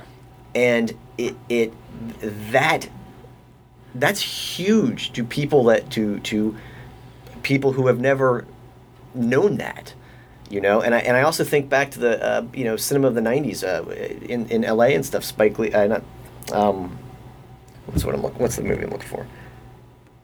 Ice Cube's in it. I'm drawing a complete Uh, blank. like uh, uh, Menace to Society and Boyz n the Hood. Yeah, Boyz n the Hood Mhm. Menace Society. You, you have this really interest. I, I think there's there's this really interesting opportunity to look back at okay, because in the '90s it was oh, what's wrong with young black men? Yeah. Why are they killing each other? Yeah. And what happened? Oh, it's the gangster rap. Ah, right, oh, it's the right, drug culture. right. Oh, it's the hip hop. Oh, Exactly. it's, it's the same damn Mhm. thing. And I'm Yeah. I'm not saying that you know that in the late '90s all of a sudden they're like, oh, we have the cure. Yeah. Yeah. You know, we've Right. cured young black on black violence. Right. Because no, No. let's be honest. But But yeah, that's interesting too because like you look at it, um, this this uh, again the cinema of lone- loneliness, cinema of a d- disillusioned man. I think people see what's popular, what's pop culture, and they miss the point. It's Sure. just like how uh, Scarface is thought of, as this great rebellious thing. Do you remember how it ends? Che Guevara. Yeah. Oh my God, are you kidding me? Yeah, yeah. How many people did Che Guevara Mm, kill? yeah, yeah. You know, he killed Yeah. homosexuals. You know, he, all kinds of stuff. Yeah. I mean, and yet you see him on shirts on the fucking Exactly, corner. It's exactly. like, um, V for Vendetta. Yeah. Guy Fawkes was a Yeah. fucking terrorist Yeah, yeah. who wanted to implement a fascist state. Yeah. And this again gets to a point of, of mythology where people take what they want and cut away the rest. Yes. So where you have Scarface and they take away what they want, the Yes. rebellious culture. They do the same thing with Fight Club. They take, uh, you know, the idea of a strong fucking group of dudes that they forget the point uh, point of a, of the of the last third, which they become a terrorist organization. Right, you know, and it's it's amazing to me. And you know, Yeah. and you, you, what has become painfully obvious, to me at least, uh, in the days in the months since Newtown is the media's role in all this. Now, I I. I cannot lay, I, I won't lay. I think it's un, inconceivable, inconceivable. Inconceivable. uh, that people lay the blame solely on the foot the media or Yeah. video games or uh, you know the NRA or whoever. But here's the thing: very very complicated issue. If it is if if you look at the way the shooters are treated in the media, it gets back to exactly what you're saying. Yes. People are taking away what Yeah. they want to see. Yeah. Uh, well, you know, this cor- cornerstone of of of uh, of civilization in a weird way has been the way to judge something. It's never been. You know what? You know what the problem is. Once you have the Holocaust, or you have the Salem witch trials, or whatever, uh, some violent outburst, Timothy McVeigh, whatever. You have people wanting to understand. And when they understand, they have to put an essay to it. They have to put a narrative to it. Yes. And then when it gets to the end, they they they put their stamp of judgment and say that's what that is. right. I was watching uh, maybe last year or the year before. I was uh, I was watching a lot of Holocaust TV and, and movies and reading Holocaust books, books about the Holocaust, Was about that by Jews. choice or was that just out of curiosity? For some reason, for some reason, I've always been fascinated with not only Jewish history but that particular time in the 20th century. Gotcha. and uh, especially I, I was reading an article about Shoah, that nine-hour documentary Mm-hmm. about the Holocaust, and uh, I was watching it, and uh, I, at the time I was there was a bunch of stuff on Netflix streaming about it was like brought to you by the Shoah organization and all this stuff, and I was watching these interviews with people that were either at the uh, um, the Holocaust Museum or were from Israel, and they were talking to kids teaching the, them and, and showing them documentaries about the Holocaust. And the thing that struck me is this conversation that someone from the Shoah Institute had with these children that were talking about the Holocaust, and they were kind of giving generic answers of, yeah, it's really terrible. It's horrible what happened to them. I can't believe this happened to the Jews. How many were killed? Millions of people were killed. And they were giving, almost regurgitating what they've read in books or what has been said. And uh, the guy from the Shoah Institute says, uh, you know, what's important is not understanding. Because when you understand, then you, you, uh, your sensitivity is toned down. You're desensitized to the horribleness, and you say, "Well, if another genocide happens, what happens in Rwanda, or what's Right. hap- ha- what, what happened in Liberia, or anything?" Yeah. Oh, that's why. You have understanding. And once you have understanding, the decrepit horror of it isn't there anymore. Oh, we understand the Nazis. We understand uh, Adolf Hitler. We understand uh, anybody that was involved with the SS. Because, oh, it makes sense. The final solution, that makes sense. So to me, the complicated issue of understanding violence that's brought on by media and brought on Sure. by every time they say it's violent video games or movies, I start thinking about what is there to understand. It's a complicated issue involved with gun violence, uh, psychosis, Hmm. society. Sure. It's there the aspects, elements, and when we try to understand it, it's fine to to understand it. Tr- try to be progressive in trying to change things. You know, we need to we need to uh, deal with certain things. We need to. But when we start to say that we understand the purveyor of the violence, if it's not psychosis, right. then we start saying, "Oh, it's Oh, this." other We start. We have to write this narrative. They- we have to write this narrative. They said the most ridiculous thing on uh, CNN, and, and I'll just throw it out there. Like I'm as liberal as they come, but I don't Yeah. watch any of the friggin' news Yeah, yeah. stations. Well, but on CNN, Sensationalism is what it you know, on CNN they were they were talking about video games and what video games the Connecticut shooter played, and they talked about StarCraft. yeah. Fucking Fuck outta here. StarCraft, right? I, I felt like I, Allen Iverson. You know, we're talking about StarCraft. You know, Yeah. whenever you talk about Modern Warfare, Yeah. StarCraft. This is a game that's been likened to chess. Exactly. It's a cornerstone of Korea's Yeah. economy. You know what I mean? Like South Korea's economy. StarCraft. StarCraft. And uh, well, and it's funny that you bring up this this, this distinction of of uh, not understanding, and I think that's very important. And it it, it It's maybe understanding the, the the violence and the horribleness of what happened, but not trying to uh, understand to the point where we we desensitize and judge and then write off. yes, You know, I understand that that's what happened. Oh, I, I don't even have to watch the news story. I know what happened. There's a white guy, you know, with some guns. I know what happened. You know, we get to that point. And you know what? Film is actually like. Uh, very prolific, and what it has to say about that is No Country for Old Men. Absolutely. Oh, the whole beginning and end, the Absolutely. monologues there, in particular in the beginning when uh, Tommy Lee Jones is Mm-hmm. talking about, um, you know, his father being a lawman, and there's this wonderful, wonderful uh, statement there when he says that, um, you know, his father says, you know, I, I can't be a part of that world. Yep. I've seen things change. I've seen how Yeah. violent people got. You know, this this kid killed this 14 year old girl, shows no remorse for it. Yeah. I would do it again. Yeah. You know, what I mean? and he's like, I would have to acknowledge that this world exists. Yep. Absolutely. I don't think that people. I think some people who saw that movie didn't even. Uh, I, I remember people saying I didn't get that ending, or I, I didn't like that movie because of that. A lot of people, yeah. You know, you, you're getting these vignettes of of Chigurh killing people, and they're like, "Man, this is fucking awesome." And Right, then when it's you like, get to Tommy Lee Jones, you're missing you're missing this overall kind of like uh, doctrine on violence, Yeah. and it's it's it's it's prolific. You're Now, right. now I, I think that in, in my opinion, one of the one of the main themes of that movie is just simply that evil exists. Yeah. You can't necessarily do anything about it. You can't it. do anything about you know, it. it's I mean, he gets into a car accident at the end, and he's still alive. Right. You know but what I mean? It's, but it's exactly what you were talking about. Yeah. Is that you you would have to access, you would have to engage in that world yes. in order to become passive about it. Yes. And Tommy Lee Jones and his father, yes. they don't want to be dismissive of that. Exactly. and de- and this Exactly. is this is a quality that I don't necessarily I don't want to say is completely absent from uh, the, the younger generations because I can't I can't make that judgment because people kind of said that stuff about my generation I'm Sure. sure you know what Sure. I mean um, there are good people out there we could do as much as possible we could dig into it we could find out what's what's causing young white men to do this kind of stuff We could sit there and we could we could repeal the Second Amendment. Yep. We, we could do all these different things, right or wrong. Yep. You know, um, and this is still going to happen. Mm-hmm. You're still going to have these isolated incidents Yeah. um, because evil exists.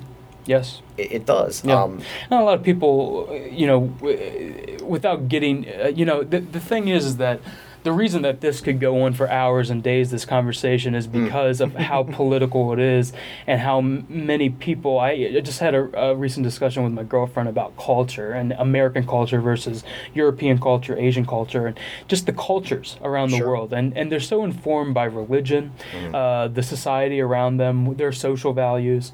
And American culture has a certain definition to it that allows for the kind of rebellious hero, the the Western It's ideal. ingrained- It's it's ingrained, ingrained in in American history culture. even, yeah, you know I mean? absolutely.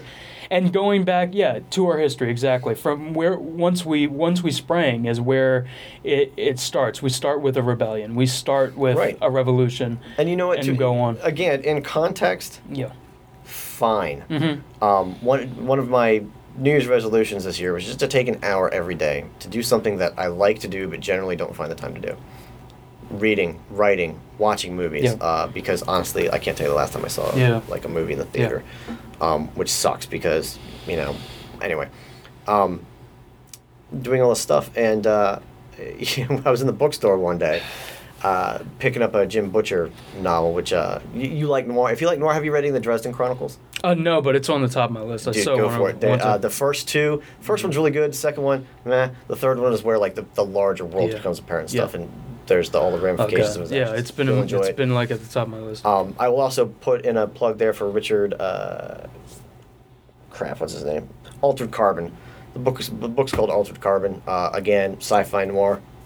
Awesome main character. Nice. At any rate, I'm looking. I'm going around the bookstore and I see uh, Howard Zinn's The History of the American Peoples. And instantly, of course, I'm thinking of Good Will yeah, yeah. Oh yeah. And I was like, you know, I don't read books like that. yeah. I have actively eschewed nonfiction in Mhm. my life because I just really don't like it that Yeah, much. It, yeah. it, it conjures up too much. It's it, and, and even It's then, you know, it- yeah, yeah, exactly. But uh, and also from a so- sociological perspective, so many people have a problem with that simply because of who's telling the the stories. Yes. It's always the victor writes. Yeah, you know, the victor. Yeah, the victor. The history writes the victor or whatever. yeah. But um, but I picked it up and I started reading some of it, Mhm. and, and it is exactly exactly what you would think. This, Yeah. uh, you know, it's is his very first the very first uh, chapter is you know about uh, Spaniards' conquest of uh, South America and Yeah. stuff like that, and it's it's brutal and um, we're uh, crap. Where are we going with this? Well, the dismissiveness and passiveness of violence. right yeah. and and um i'm i'm fine with I, i'm fine with kind of th- these ideas that you know we started as as these anti-heroes and stuff like that you know but yeah, look at it in, in today's in, in the context of today's society Mhm. um there's not a need for that in my opinion Sure. yes there is a need there is a need to buck the establishment from time to time to preserve uh, you know the dignity and the rights of people and to, to come through for your brothers and your sisters Yes. when when when it needs to be done Uh-huh. the fact of the matter is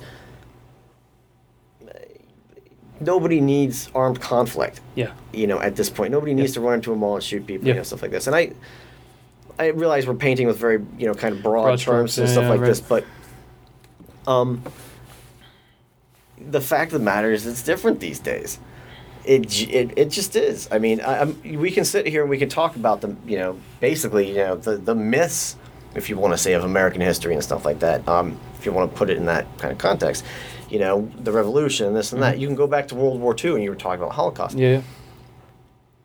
I, I don't mean to sound like a prick. I have not watched a movie about World War II in. Years. Yeah. Specifically because I've just gotten tired of Got it. sick of it. You, You got know sick of it. The I- same thing with World War II video games. There was a time when every fucking thing that came out that was a first-person shooter was about World War II. A- and, I'm done with it. It's like, Yeah. so the Holocaust, horrible, horrible tragedy. Yeah. Horrible. Yeah. You know? Mhm. Um, I'm not being dismissive of it. Yeah. Take the lessons from it. Yeah. Go move forward, Yeah. man. You know what I mean? Like, I think the context is uh, again, you know, con- context, context, context. When you when you talk about the the lessons of, of history and I'm such a historical person I love I love history but Good, like, because I'm not. yeah but see that's the thing like to me it, it I, I I can see your opinion uh, my, opinion's very very close to that I enjoy like a certain uh, some, sometimes uh, um, vacationing in it and visiting it Sure. and I think context people again think getting back to to media versus reality people have a problem with there are these two buttons reality and And fantasy. and, and fantasy Mhm. and if fantasy looks like reality they will not be able to unpress that button with judgments of violence Yes. for instance with violent video games they say okay you cannot turn that off in a kid you can't turn Right. that off in in people who are our age Excuse me. our generations uh, were the first video game generations, and they don't think that we could play a violent video game but be a pacifist or be someone that is critical of real violence. Right. I know that shooting a bunch of pixels is not shooting a man. Right. So to me, uh, there is a, a, a chasm between those two things. Recently, I interviewed uh, um, Brendan Keogh, and he wrote this book about Spec Ops: The Line. Now, Spec Ops: The Line is a, a traditional first-person shooter, but it has a lot to say about violence in, in it. The violence that you do to the people in the game. You're in this, you know, Arab country. You're killing uh, Arab people. Ki- killing brown people. Ki- Another killing Ameri- brown people. historical American Yeah, pastime. Fantastic American pastime. But uh, in that game, uh, just like in most military games, you would think that uh, the people that you kill, both soldiers and the runoff, the the uh, what- Collateral collateral damage, uh, wouldn't have a face or a voice. But these people are given a face and a voice, and you see the people that you're killing in this game. You, yeah, up front, you see the people, even the unarmed people that you kill in the game. And at the end of the game, there's a, a real uh, doctrine, there's a real uh, testament of the type of violence that this guy has gone through, that he's become a monster. And to a certain point, uh, he he dies either physically or emotionally, Spiritually. spiritually. So to me, that's eh, when you talk about a piece of uh, media, you play that, and you are aware of the disconnect between you're not really killing someone, but you're in a in a in a simulation Sure. killing someone. Uh, that again, those buttons need to be pressed on where you're where you fall because it's easily that someone from the outside looking in, especially someone in some fucking committee in DC, would say, "Oh, someone's gonna play that violent video game. You're killing people. It's extremely. It, it, there's blood everywhere and everything. You're blowing people up. That's probably gonna make that kid want to go do that." I, I had, it was There's funny. I had this uh, debate years ago online with um, just on a forum, and it ended up, unbeknownst to me, excerpts of this and it, excerpts of like my statements or whatever ended Wow. up getting pulled into an article that, uh, for a video game magazine, and. Uh, I think the most prolific point that the guy wanted to harp. Well, I didn't want to say prolific because I didn't think it was Yeah, that yeah. prolific. But the guy was like, "This is mind blowing. I never thought about it this way." Was I was like, "How many people on the hill do you think Yeah. go home every night and sit down and play a video game?" exactly. You know, and it, Exactly. you know, what you're arguing is is is uh, you know, I, I'm in full agreement with. There's this distinction between fantasy and, and reality, and for some reason, people of a certain, I don't want to say generation because I don't think that's entirely true. Yeah.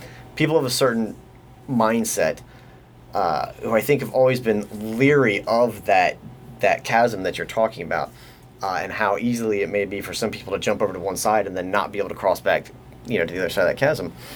They're so they're so paranoid about this when the fact of the matter is that it, and I think you speak to it. Our generation, I think, understands that chasm more than any other generation. And all we're seeing are the recycling of old arguments. Mm-hmm. Yeah. This is how they treated comic books, Yeah. movies. Oh yeah, TV, all that trashy. Yeah, trashy stuff. Yeah. pulp. You know, hmm Pulp. Yeah. All of it. This is this is the, the common rigmarole that, that has Yeah. to be dealt with before something Well- gain, gains that broader acceptance in terms of uh, the critical uh, Mm-hmm. audience. I think basically. again, you know, people saying uh, th- they're seeing uh, uh, Grand Theft Auto in in a, in a news report, or they're seeing a, an article written about it, and uh, again, you have this dismissiveness of it. Oh, I have judged that. I have figured that out. I've defined it next. Right. So now, when someone sees just a guy jumping out of a car or, or punching someone and getting into a car in a in a video game little clip, they're like, I know what that is. Violent Oh, yeah, video it's- games. it's terrible. Violent It's- video it's games. terrible. So again, I go back to context though because I don't want to be someone that absolutely says it never does. Because Oh, now no, we absolutely. now we have to also be extremely uh, aware of the give and take, just like you would if you were going to get into a big uh, uh, uh, conversation about uh, cyberpunk or simulacra and sim- simulacrum. Sure.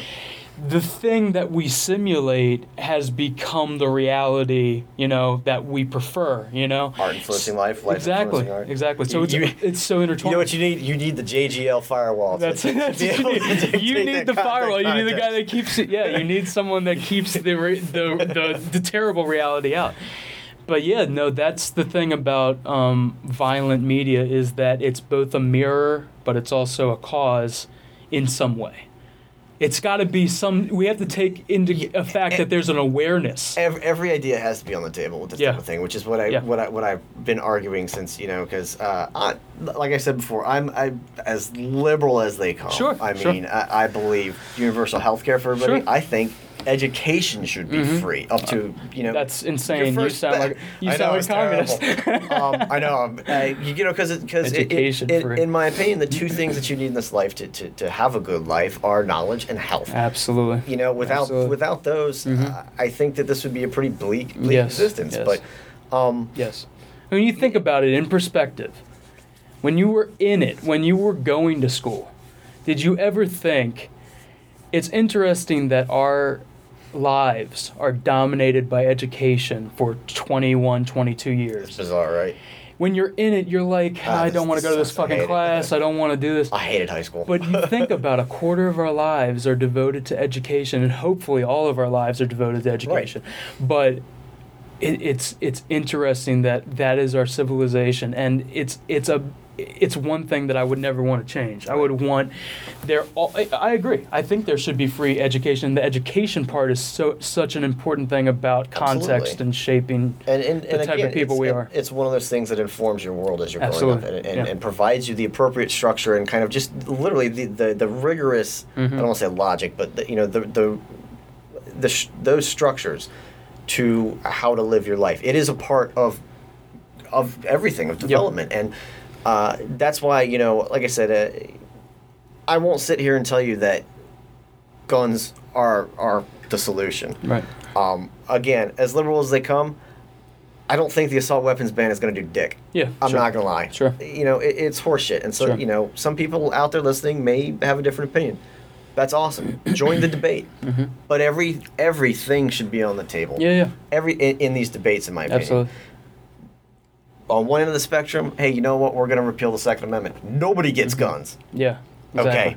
Yeah, that's never going to happen. Exactly, yeah. Needs to be on the table. Yeah. You know? Yeah. On the other end, nobody gets violent video games. Mm-hmm. Everybody gets fucking Viva Pinata. you know, uh, uh, we're all going to watch Friendship is Magic. You know, that's it. Don't say That's kind word about friendship is magic. I'm not going to actually. No, but the thing, the, the, the thing is, I think we hit on it, and this is true with Looper. T- tying it back to that, Absolutely. is the idea of variables. The idea that just one thing is not going to guarantee a good outcome. Right. So, just like in that movie, how anything that happens in the past can affect the future, but you try to go back and change the past, and obviously it doesn't guarantee. Exactly. Him killing those kids doesn't absolutely guarantee a good a good life. So. To me, uh, with the idea of, of the real world violence, the variables are there. We talk about context? Do you understand what you're what you're playing, what you're What you're watching? seeing, what do you- you, do you you're hearing, understand this right. violence? Even real violence. Do you understand the context of that? Me seeing a real dead person at, at that school bus crash. If I didn't have my dad there to say, "Listen, I, this is the real world. This These is things happen. mortality. You know, These this things, happens." this will happen to everybody. uh, accidents, accidents, and everything. So if you don't have that, and you and you take into consideration the variable of a family, of someone that can teach you love and teach you not to be fearful and angry, Right. and elements of of uh, abandonment. You know, if you if these variables, all these variables can be tweaked here and there, and then all of a sudden you can be a fucking murderous son of a bitch, or you can be a very pacifist, uh, uh, uh, good-hearted person. It doesn't matter. Th- th- th- these these ideas of how many variables there are that we need to tweak, it's something that we can't control. So to me, you know, uh, uh, again, it's it's an interesting theory to to deal with because there's so many aspects that need to be. Yeah, uh, you know, Newtown is it's- not going to change just because we say, "Hey, we're going to get rid of guns." No, it's exactly. Be, it's not going to change if we just Uh, say we need we need uh, uh, psychology. Uh, oh, we need uh, guards in the school. It, Right. Nothing's. It's not going to change just because of that one thing. Right, and you have to, you know, we, you were you were talking earlier about trying to find answers, uh, and how, uh, you know, the the complete opposite of that, just not, not even looking for those answers, not needing to understand it, not needing to grasp it, Yeah. just, Yeah. just to. I mean, there is value on on in that judgment Mm-hmm. that you're talking about to, to look at something like, uh, you know, Newtown or or Right. Virginia Tech and whatnot, and and actually be able to acknowledge it's horrible, Yeah. it's terrible, Yeah.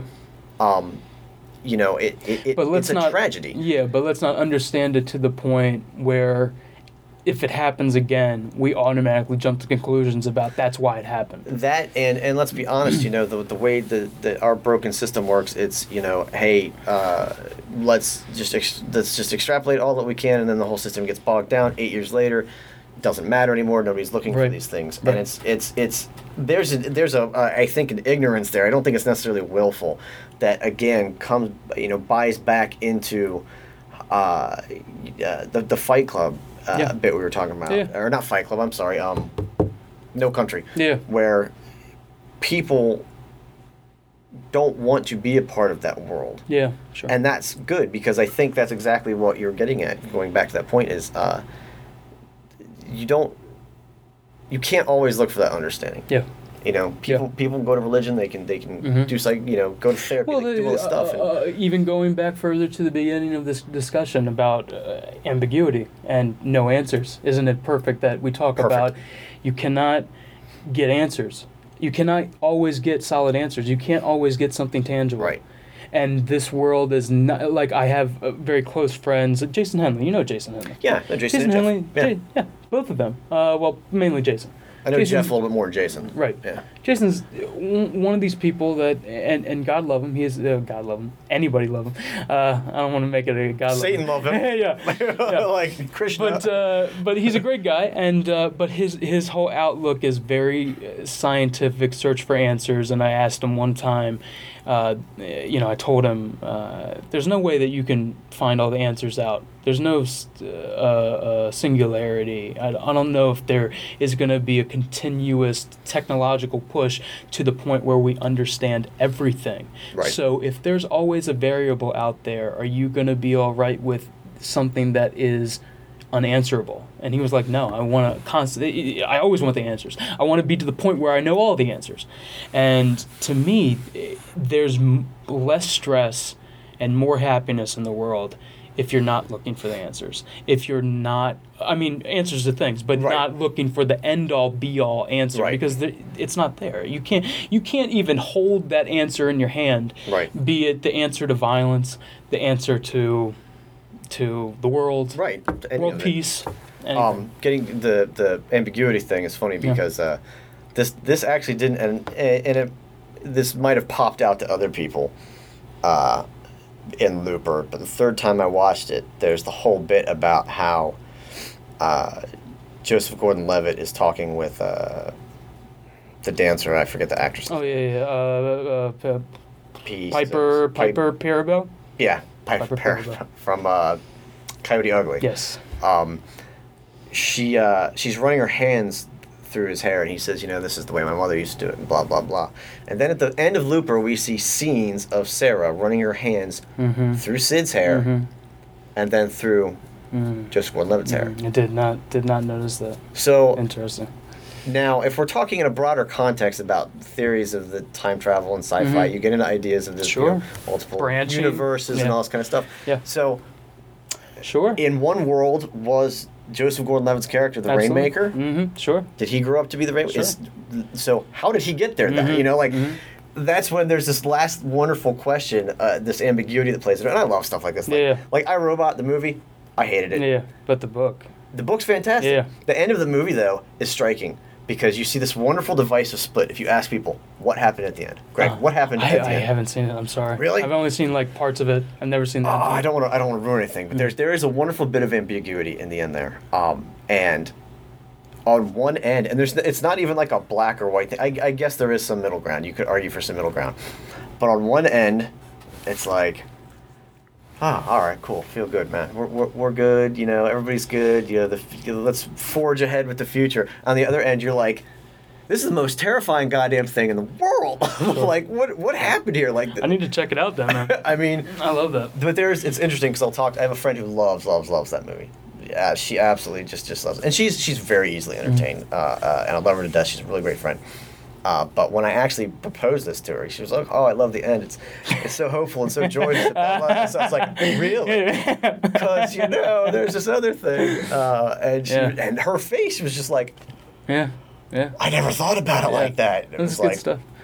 I think. I, I think uh, going back to Looper, there, there are things about, and, and it could be something for a completely different show, but the ideas of of time travel that have been explored in movies and television shows. They come back to this idea, and some of them discount it. Some people don't even deal with it. But I think it's one of the most interesting elements, and that is the branching. The idea that once you move from this point in space and time, that it's not the same. So either your existence is changed or every person's existence is changed after you. You know, there's this branching. Right. Well, and that happens every minute of every 2nd of mm-hmm. every nanosecond of every day. Is basically what it comes down to. It's and and that's the one thing that I love about Looper is trying to both discount but also give a little bit of understanding in the coffee shop scene Mm-hmm. when they're in the diner, and uh, Willis is like, "I don't want to talk about uh, uh, time travel. We're going to be here Right. with straws and figuring it out." Exactly. And immediately it's trying to discount it, but then it goes into it a little bit where he's saying everything's a cloud, but then once you do it, I know you've done it. I know that how you did it. Right. Everything's cloudy. You Very know, yeah, interesting everything's idea, become yeah. clear, you know, and, Yeah. and it's eh, like I said. There's, I like uh, that. There's a lot of really great things I think going on in that movie. Um, and, and I, I think that I don't want to overstate it because, like I told my, it was funny because I built it up for my wife and I was like, "This movie's great. It's really Yeah. fantastic." Because it's not about what you think it is. Yeah. Because you see the, the ads, you think it's about time Yeah, travel. exactly. When really, I mean, the damn thing pulls more from Akira than anything else. Absolutely. You know what I mean? Absolutely. Um, well, I had a debate about that with a friend of mine. He, he was arguing about how it takes. yeah it's it's it has more in common with The Shining, and I was like, yeah, well, you can make that argument, and, but he had never seen Akira, and I was like, motherfucker, Yeah. go at least watch Check the damn movie. yeah, you know, yeah. like Check uh, that out. Speaking of unfilmable things, Yeah, yeah. Yeah, yeah. never, please. God, never touch. Akira.